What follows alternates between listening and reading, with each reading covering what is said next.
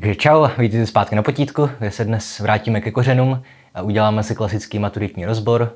Bude to na přání pro našeho patrona, který na Discordu vystupuje pod tajemným jménem Os Lunatum.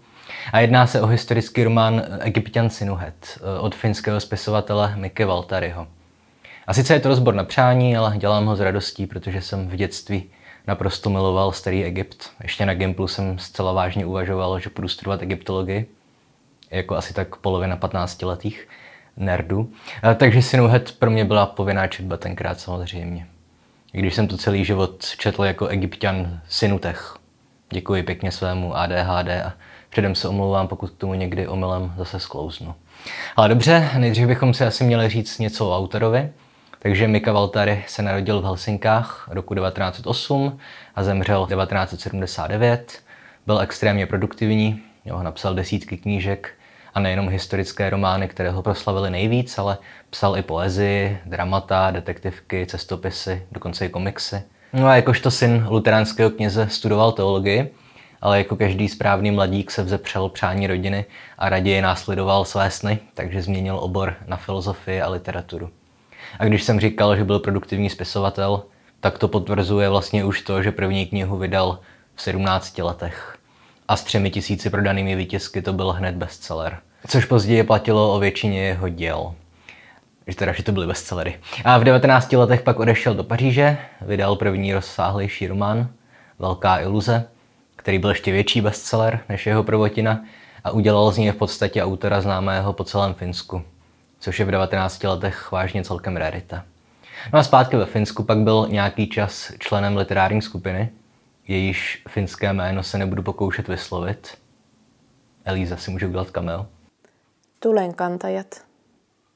Ale v českém překladu znamená nositelé ohně.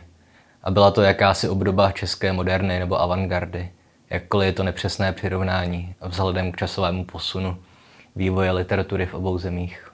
A nositelé ohně tedy vystupovali proti konzervatismu ve finské literatuře, i když Valtary byl politicky spíš konzervativní jejich moto znělo Otevřeme okna Evropě. A podobně jako jejich kolegové v jiných evropských zemích tematizovali o internacionalismus, exotická a orientální prostředí, život moderního velkoměsta, hedonismus, technologický rozvoj a taky třeba jazzovou hudbu. Pokud vám to připomíná program Českého devěcilu, tak vám ho to připomíná naprosto správně. Prostě ta doba produkovala nějaké umění. A opět, podobně jako v případě české avantgardy, eh, nositelé ohně se rozpadly především kvůli vlastně politickým rozdílům. A ve 30. letech potom pracoval Valtteri především jako novinář a kritik. Měl dokonce vlastní časopis a kromě toho pokračoval ve vydávání knih všech možných stylů, typů i žánrů a opravdu v šíleném tempu. Eh, dočetl jsem se, že trpěl maniodepresivní psychózou a fungovalo to u něj tak, že v té manické fázi psal jako o život a když nějakou tu knihu dokončil, tak přišla obvykle zase ta fáze depresivní, kdy často skončil i v nemocnici. No a za druhé světové války pak pracoval pro vládu a v podstatě se věnoval tvorbě propagandy. A alespoň zpočátku nebyl zrovna nepřátelský vůči Německu. Ale rozhodně to jako nebyl nějaký kolaborant nebo něco v tom smyslu, ale spíš ho zřejmě lákal odpor k Sovětskému svazu a obecně nějaké konzervativní hodnoty. A hnedka v roce 1945 teda vyšel jeho světově nejproslulejší román Egyptian Sinuhet. A přestože i po válce psal knihy všech druhů a žánrů, přece jen se ukázalo, že nejvíce solidní je v žánru historického románu, ke kterému řadíme i další jeho slavná poválečná díla. Jo. Šťastná hvězda, Temný anděl, Tajemný Etrusk je možná nejznámější po Sinuhetovi, nebo některá další. No a v roce 1949 vyšel první anglický překlad Sinuheta, paradoxně přeložený přes švédštinu. A tím se z Valtteriho stal celosvětově oblíbený a většinou kritiky i uznávaný autor. A ono zpočátku kritika ho úplně jako neměla ráda, ale spíš z toho důvodu, že knihy chrlil hrozně rychle, takže jim přišlo, že to prostě nemůže být kvalitní literatura, ale, ale nevím, že jo, podívejte na Jakuba Demla, ten taky psal jako život.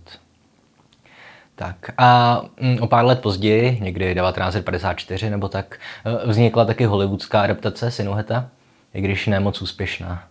Já jsem ji jako obvykle neviděl, ale režisér a scénárista si prý z celého románu vzali asi jenom to, že Egypt byl prostě jenom zdroj na exotická dobrodružství a ignorovali jakékoliv myšlenky, která ta kniha třeba má. No a Walter Sinuhet je taky nesmírně populární v arabských zemích díky překladu geniálního Tahy Husajna, což byl egyptský progresivní politik, bojoval především za práva žen v muslimských zemích. A byl to taky spisovatel, překladatel, literární vědec. Byl navíc od dětství slepý. A takže v arabských zemích, samozřejmě v Egyptě, ale i jinde, je Sinuhet taky velice populární. No a v češtině vyšel Egyptian poprvé až v 60. letech, z očividných důvodů, ale stal se celkem pevnou součástí českého čtenářského kanonu. Spousta Čechů ho dodnes v různých anketách nebo výzkumech jmenuje jako svou nejoblíbenější knihu. A málo která knížka má, myslím, tak ikonickou úvodní větu, že jako je právě já, Sinuhet, syn Senmuta a jeho ženy Kipy píši tyto knihy. Nikoli proto, abych chválil bohy, nebo jsem jimi znechucen. A nikoli proto, abych chválil faraony, nebo jsem znechucen jejich činy. No, to je pomalu tak slavné, jako tak nám zabili Ferdinanda. A tohle myslím stačí na úvod a k autorovi a teď už se můžeme podívat na samotnou knihu i když k ní nebudu mít asi až tolik co říct, protože je to přeci jenom spíš kniha příběhová a popisná než filozofická. A zároveň nemá smysl, abych se u tak dlouhé knihy pokoušel o nějaké podrobnější přeříkání děje. Ale začít musím tím, že řeknu, kde se Walter inspiroval. On mimochodem sám v Egyptě nikdy nebyl, i když o něm měl načtené všechno, co tehdy bylo možné načíst. No a pokud jde teda o tu jeho literární inspiraci, tak je to dílo, které se v češtině překládá jako povídka o synu Hetovi a jedná se o jedno z nejvýznamnějších děl starého Egypta. Vzniklo v době střední říše, to znamená 2000 let před naším letopočtem zhruba. Jeho autora neznáme, ale mezi egyptology se vžilo označení egyptský Shakespeare a ve své době to bylo očividně nesmírně populární dílo, protože si dochovalo hned několik jeho fragmentů, což v praxi znamená, že to ve své době byl text na úrovni naší Bible, součást domácnosti prakticky každého, kdo uměl číst což ve starém Egyptě nebyl skoro nikdo, ale stejně. No, myslím, že 10% populace, že tam byla celkem vysoká gramotnost, ale nevím to jistě. A pro srovnání s Walteryho verzí, aspoň shrnu příběh tady toho starého Sinuheta, alespoň v několika větách. No a v podstatě jde o to, že Sinuhet je relativně vysoce postavený královský úředník, který po smrti faraona z neúplně jasných důvodů uprchne do Kanánu, kde se postupně vypracuje do nejvyšších pozic a získá si renomé jako politik i jako válečník. Jo, celý život se mu stýská po domově. A až na stará kolena vlastně bohové vyslyší jeho modlitby a nový faraon ho pozve zpátky do Egypta, kde Sinuhet dožije v královské přízni a po smrti je s podstami pohřbený v krásné hrobce, což je pro Egyptiana to úplně nejdůležitější, co se vám může stát. A tenhle text je hrozně pozoruhodný a zásadní, hned z několika důvodů. Mimo jiné nám toho spoustu odhaluje o hodnotách a zvicích starých egyptianů. Obsahuje bohatou a těžko dešifrovatelnou symboliku. Takže pro literární vědce je to nekonečný zdroj různých studií. Prý jich je podobné množství jako studií o Hamletovi, což je hodně. a očividně je to ukázkový příklad nějakého archetypálního narrativu, že příběhu opakujícího se v různých kulturách. Kde když si vzpomenete na biblický příběh o Josefovi a jeho bratřích, tak to je v podstatě, že o synu het na ruby akorát se tam střídá mezi Kánánem a Egyptem obráceným směrem, ale ten příběh je úplně stejný. Jo? I když ono je možné, že se autor příběhu o Josefovi inspiroval v synu Hetovi. To bohužel nedokážu posoudit. Zrovna pokud jde o znalosti Bible, tak mám se dohánět a nenašel jsem žádné zmínky o tom, že by to tak mělo být. Takže možná je to fakt náhoda. Možná je to prostě fakt jenom archetypální příběh. No a zajímavé je i to, že existují teorie, že ten text vznikl na objednávku faraona, jako propagandistický materiál, který měl mít jednak nacionalistické věznění a jednak měl odvést pozornost od toho, že starého faraona možná zavraždil nebo nechal zavraždit právě ten jeho následovník, který samozřejmě v, tom literárním díle se ukáže jako takový ten laskavý faraon. Jo, ale to jsou všechno spekulace. Z téhle doby zkrátka nemáme dostatek zdrojů, které by nám cokoliv z toho mohly potvrdit nebo vyvrátit. A ve výsledku je pak úplně jedno, že jo, v jakém kontextu a s jakým cílem dílo vzniklo. Hlavní je, že se nám dochovalo v překvapivě celistvé podobě. No a z podobných důvodů nejspíš nikdy nezjistíme ani, jestli nějaký Sinuhet skutečně existoval. Protože ten text je sice psaný jako autobiografie, ale opět nevíme, jestli bylo v Egyptě běžné, stejně jako to děláme my dneska, eh, psát fiktivní příběhy v první osobě, nebo zda to byl zastírací manévr propagandy a mělo to vytvářet dojem, že se příběh skutečně udál. Opět, já to očividně nedovedu posoudit, ale egyptologové jsou spíš toho názoru, že ten příběh je vymyšlený. A to myslím úplně stačí jako nějaký stručný doplněk týkající se tady té Valtaryho inspirace, toho původního Sinuheta. A teď už se můžeme trošku blíže podívat na samotný historický román Valtaryho, tedy na 15 knih ze života lékaře Sinuheta, jak zní v českém překladu podtitulu. A můžeme začít tím, eh, čím se kniha podobá tomu staroegyptskému předobrazu, když už jsem ho zmínil. No v první řadě očividně jménem protagonisty. Pak taky tím, že je vyprávěná z jeho vlastního pohledu a obě postavy mají do jisté míry podobné osudy. I když ta poenta je vlastně převrácená, to uvidíme. Na druhou stranu se nejedná o nějaký remake, řeklo by se dnešním pop-artovým uh, slangem. Už proto, že Valtaryho Sinuhet uh, v knize na původní povídku o Sinuhetovi normálně odkazuje. Říká, že po něm dostal jméno a kromě toho se děj odehrává vlastně o půl tisíciletí později. No a jak teď mám asi schrnout děj 15 knih do jednoho hodně dlouhého souvětí? Hm. Pokusím se. Tedy v první knize zjistíme, že Sinuheta jako dítě převezl Nil v lodičce z Rákosu, tak se jmenuje i ta první kniha. A aby těch biblických odkazů mimochodem nebylo málo, že jo, Mojžíši. A Sinuheta ale nenajde faraonova dcera, nýbrž jen prostý venkovský lékař Senmut a jeho žena Kipa. No a ze Sinuheta se po vzoru adoptivního otce stane lékař a později ho přizvou dokonce ke královskému dvoru, aby pomohl při operaci starého faraona, který ale operaci lepky nepřežije, ku podivu. A tak má Sinuhet celkem solidní průšvih a novým faraonem se stává Amenhotep IV kterého budete z dějepisu znát spíš pod jménem Achnaton.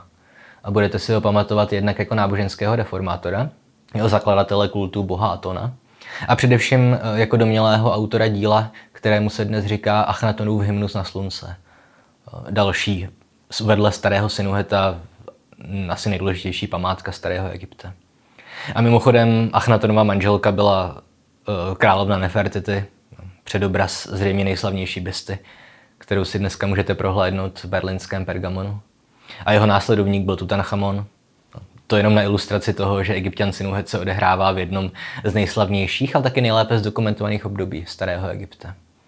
No každopádně teda zpátky k příběhu.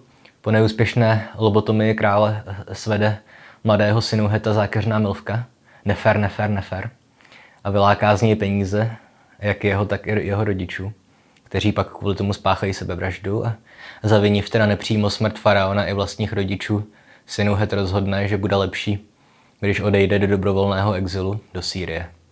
Opět vidíte podobnost s původní povídkou o Sinuhetovi. No a po relativně úspěšném čase stráveném v Sýrii se Sinuhet přesune do Babylonu, do Chetické říše, dokonce i na Krétu se dostane. Jeho cestou zažívá různá lékařská, válečná i milostná dobrodružství, která nemám čas vyjmenovávat.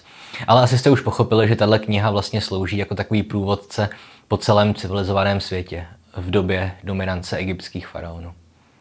No, každopádně po dobrodružství na Krétě se Sinuhet zase vrátí do Egypta, kde je právě Achnaton uprostřed svého pokusu o náboženskou reformu a Sinuhet mu pomáhá potlačit spouru kněžích, kterým se očividně nelíbí, že faraon se pokouší odstranit stará božstva, zavírá jejich chrámy a konfiskuje majetek. No a vnitřního chaosu využijí i vnější nepřátelé, že Egypt je ohrožený občanskou i normální válkou.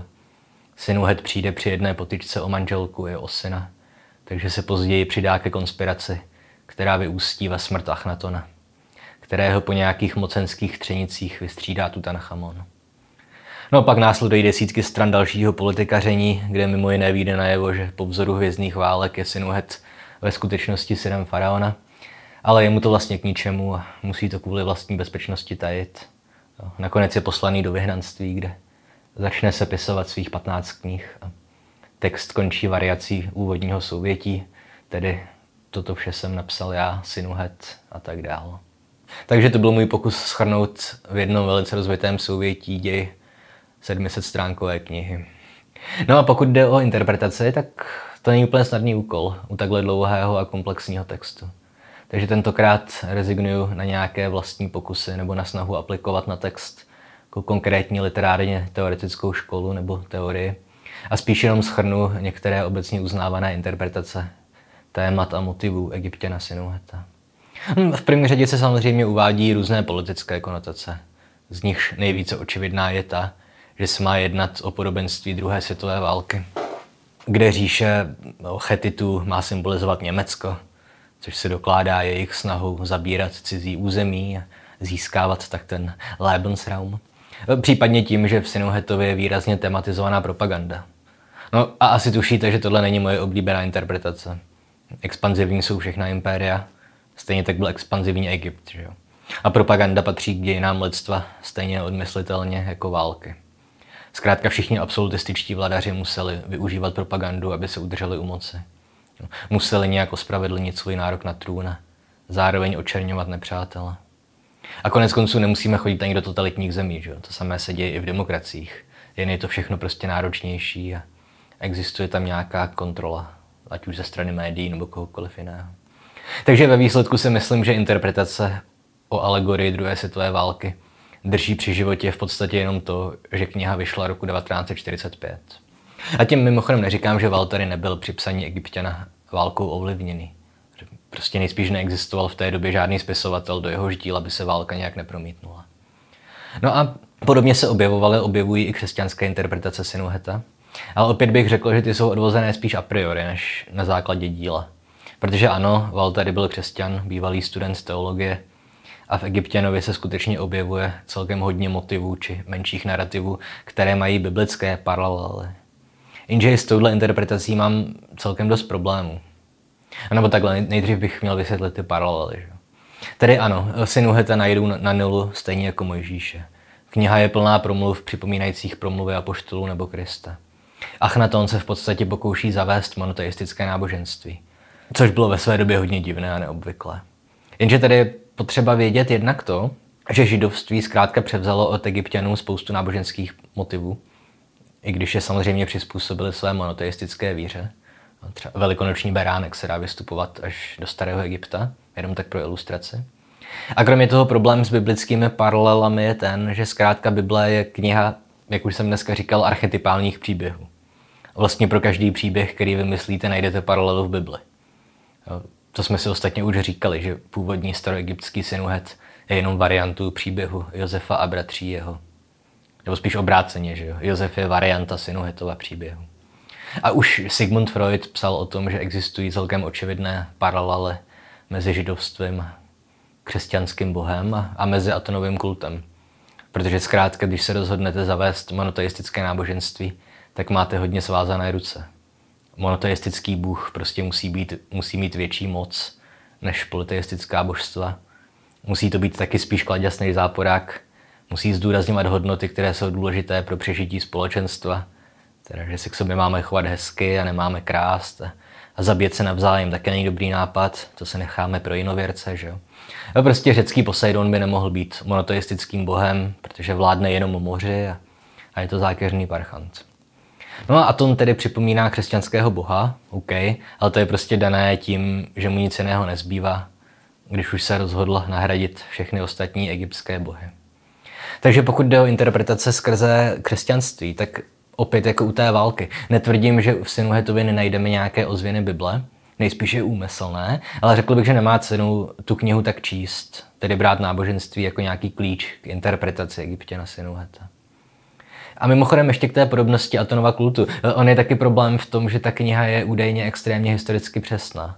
No, mezi egyptology panuje konsenzus, že Walter měl to téma naprosto dokonale vyskoumané když jsem si hledal příklady nějakých historických nepřesností v té knize, tak jsem se dozvěděl jen takové detaily, jako že, že tam létá nějaký druh mouchy, která tenkrát v Egyptě nežila.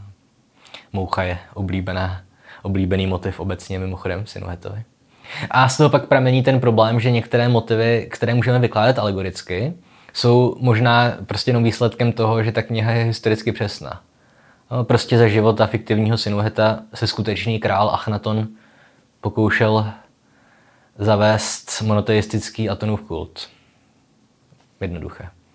No, takže to jsou nějaké inter- interpretace, které se mi moc nezamlouvají. A teď bych asi měl říct, které se mi zamlouvají.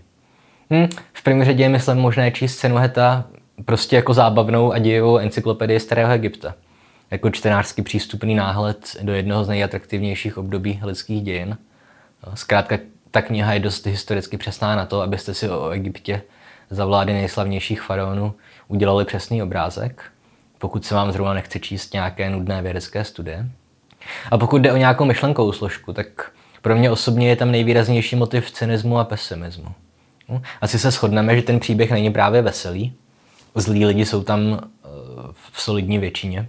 Navíc mají často krásně cynické promluvy, kterými to své zlé jednání ospravedlňují, že jo? Jak to tam je? Eh, nevím, k jakému užitku je člověku dobrota, vždy dobří lidé jsou jenom hlupáci, kteří nic jiného nedovedou. Tak nějak to tam říká králova matka. A kromě toho je tam, myslím, velice úmyslně a očividně zdůrazňované to, že ta pesimistická ústřední linie se netýká jenom, jenom Sinuheta a jeho doby, ale že je platná napříč staletími a napříč kulturami. Ten motiv věčného opakování, chcete-li věčného návratu, se objevuje především v různých variacích té Sinuhetovy úvodní promluvy, kterou jsem si napsal, teďka nevím, kam jsem dal ten papír. Jo, tady. Cituji, Vše je opět, jak bylo dříve, a nic není nového pod sluncem. A člověk se nemění, i když se mění jeho šat, pa i slova jeho řeči. Konec citace. A případně je tohle naznačené v další slavné části knihy, v tom trošku smutném závěrečném vypravěčově monologu, e, kde mimo jiné říká, cituji, Neboť já, Sinuhet, jsem člověk. A jako člověk jsem žil v každém člověku, jenž byl přede mnou, a jako člověk budu žít v každém člověku, jenž přijde po mně. Konec citace. No a tahle myšlenka, že si mění úplně všechno, jenom ne povaha člověka, je, myslím, pěkně vyzdvižená pomocí právě kontrastu doby, ve které dílo vzniklo, a doby, o které vypráví. Dobře, uplynulo skoro 4000 let, a když se podíváte na Sinuhetův Egypt, že jednu z nejstarších civilizací vůbec, tak vidíte v mnoha ohledech, v mnoha, mnoha ohledech velice podobnou společnost. Jo, I když samozřejmě technologicky zaostalejší. Ale máte tam prostě medicínu dostupnou i chudákům, solidní práva žen, relativně decentní zacházení z otroky, ekonomiku na relativně kapitalistické bázi, poštovní úřad a takovéhle detaily. No, taky vidíte náboženské střety, propagandu, boje o moc mezi světskou a církevní třídou, které jsou pro většinu aktérů důležitější než mezilidské vztahy, ale třeba i takové detaily, že hlupáci prokládají své promluvy cizími slovy, aby zakryli, že vlastně nemají co říct. Tenhle narrativní diskurs axiomaticky stimuluje moji apreciaci axiologických hodnot té knihy, abych řekl pravdu. No a ten časový odstup mezi popisovanou dobou a vznikem knihy, myslím, pěkně podtrhává to, že Sinuhe sice říká, že jeho doba byla zlá a lidi se nemění, ale zároveň doufá, že se to jednou změní. Ale když už mluvíme o lidské skaženosti ve starém Egyptě, pak si vzpomeneme, co se dělo v římském impériu a v evropském středověku, v novověkých koloních, samozřejmě v samotném roce 1945, kdy kniha vznikla, tak bychom asi museli chudáka starého Sinueta zklamat. Zkrátka v době, kdy egyptian Sinuhet vznikal, nebylo moc autorů, kteří by oslavovali lidskou dobrotu. To dá rozum.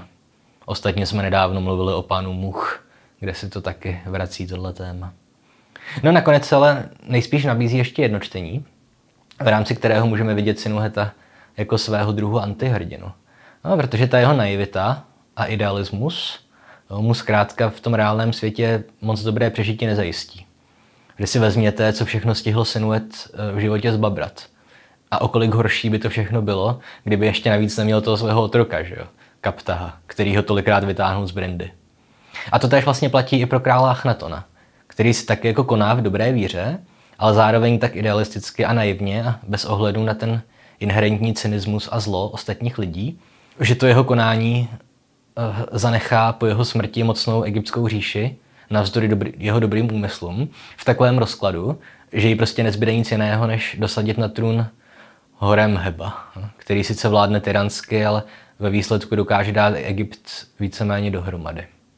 No ale abych byl úplně upřímný, tak osobně beru egyptěna Sinuheta spíš jako zábavné čtivo, odehrávající se v atraktivním prostředí a nemám úplně potřebu z ní odvozovat nějaké filozofické závěry. Od toho jsou, myslím, jiné knihy. A tím mimochodem neberu Sinuhetovi to, že je to umělecké dílo. Rozhodně si nemyslím, že by to byl nějaký mainstreamový historický román, jakých jsou dneska tisíce. Jenom prostě říkám, jak tu knihu čtu já. No, jinak zase lidi četli Sinuheta za minulého režimu, že? kdy patřila k nejpopulárnějším lidem pomáhala smířit se s atmosférou normalizace. To je ostatně asi jeden z důvodů, proč je dodnes tak populární. Zkrátka, jak jsem říkal už mnohokrát, literární text neustále vede dialog s dobou, ve které zrovna existuje. Jeho významy, jejich konotace se neustále mění. S tím se asi nedá nic dělat. No. A to myslím pro dnešek stačí. Paradoxně to je jedna z nejdelších knih, které jsem kdy rozebíral a zároveň asi jeden z nejkratších dílů. Každopádně, pokud jste Egyptiana nečetli, jak se ho přečtěte. Pokud jste ho četli, tak dejte vědět, co jste si o něm mysleli. A jinak to znáte. Jestli se vám video líbilo, nebo jste si něco naučili, dejte like, odběr, sdílejte a komentujte. Čekněte náš Facebook a Instagram. Podívejte se taky na náš Twitch. V úterky hrávám videohry, ve čtvrtek šachy. Pokud si se mnou chcete zahrát, stačí se ve čtvrtek stavit. A taky teda potřebujete mít účet na Českom, samozřejmě. A musíte umět hrát šachy, to se taky hodí. No a finančně podpořit nás můžete na Patreonu, kde za 2 dolary měsíčně dostanete přístup jednak do Discordu a taky k bonusovým epizodám, které vycházejí většinou tak dvakrát nebo třikrát do měsíce. Minulý měsíc jsem třeba dělal epizody o Kantově kritice čistého rozumu nebo o komunistické antisemické propagandě, protože že byli antisemiti nacisti ví každý, ale u komunistů to může být pro někoho překvapení. A to je, myslím, pro dnešek všechno. Mějte se pěkně, pozor na hrochy a krokodýly a nazdar.